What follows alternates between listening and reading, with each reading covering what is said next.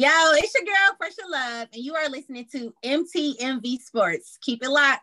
Sports fans, it's your man, The Voice, MTMV Sports correspondent with this week's Timeout. This is where we take a step back and assess the game of life, looking to God for strategies to bring us true success. This week's thought taking what from who? On February 13th in Las Vegas, Nevada, Kamaru Usman made a statement in the octagon. Not only did he make a statement by knocking out former teammate Gilbert Burns, a feat he's only accomplished once before in his career, he also made a declaration to all the welterweight fighters, all the media members and pundits. He uttered a term, taking what from who? In other words, you thought he had a chance of beating me? You thought I was gonna let him deprive me of the title and the privileges that accompany it? I'm not giving up anything. When I heard this, I thought, if I were to make a timeout, how could I do this using this term?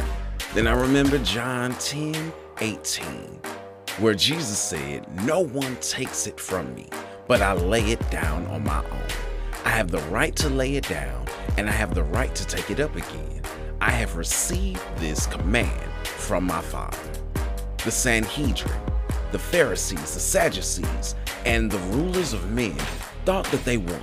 They thought they defeated Jesus by having him executed on some trumped up charges. Before any of this could happen, he stated that he was the Good Shepherd. Good shepherds put their lives on the line for their sheep. He made it known that he was going to do this. He also showed his power as being God, stating that not only will he lay down his life, but that he has the power to take it up again. He said that this command was given to him by the Father. The power that raised Jesus from the dead was the Spirit of God. Take what from who? How can something be taken from someone who has the ability to take it up again? You think you have it, but you don't. He's in control, and only what he allows to happen will happen because he's sovereign. This is proven by him taking it up again. Can you truly kill someone who has the ability not only to resurrect others, but himself? Taking what from who? Okay, all this is great, but how does it apply in our everyday lives? The same spirit that raised Jesus from the dead is available to all those who believe. We call it the Holy Spirit. It's His Spirit. He will live inside of you, bringing you life and power. Power to withstand the attack of the enemy. More importantly, power to be called the sons of God. When He's our Father, we can receive His good gifts.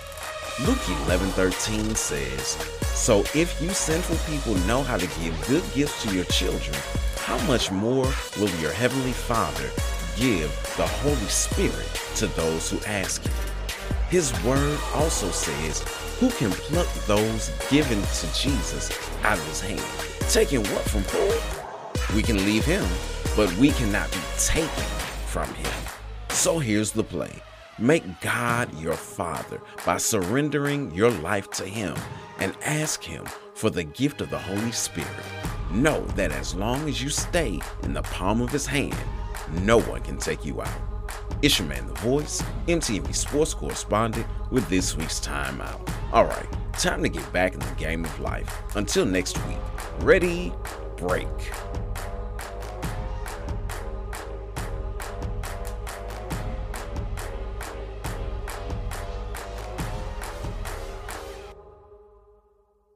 Sports fans rejoice. You're listening to My Team, My Voice with MTMV Sports.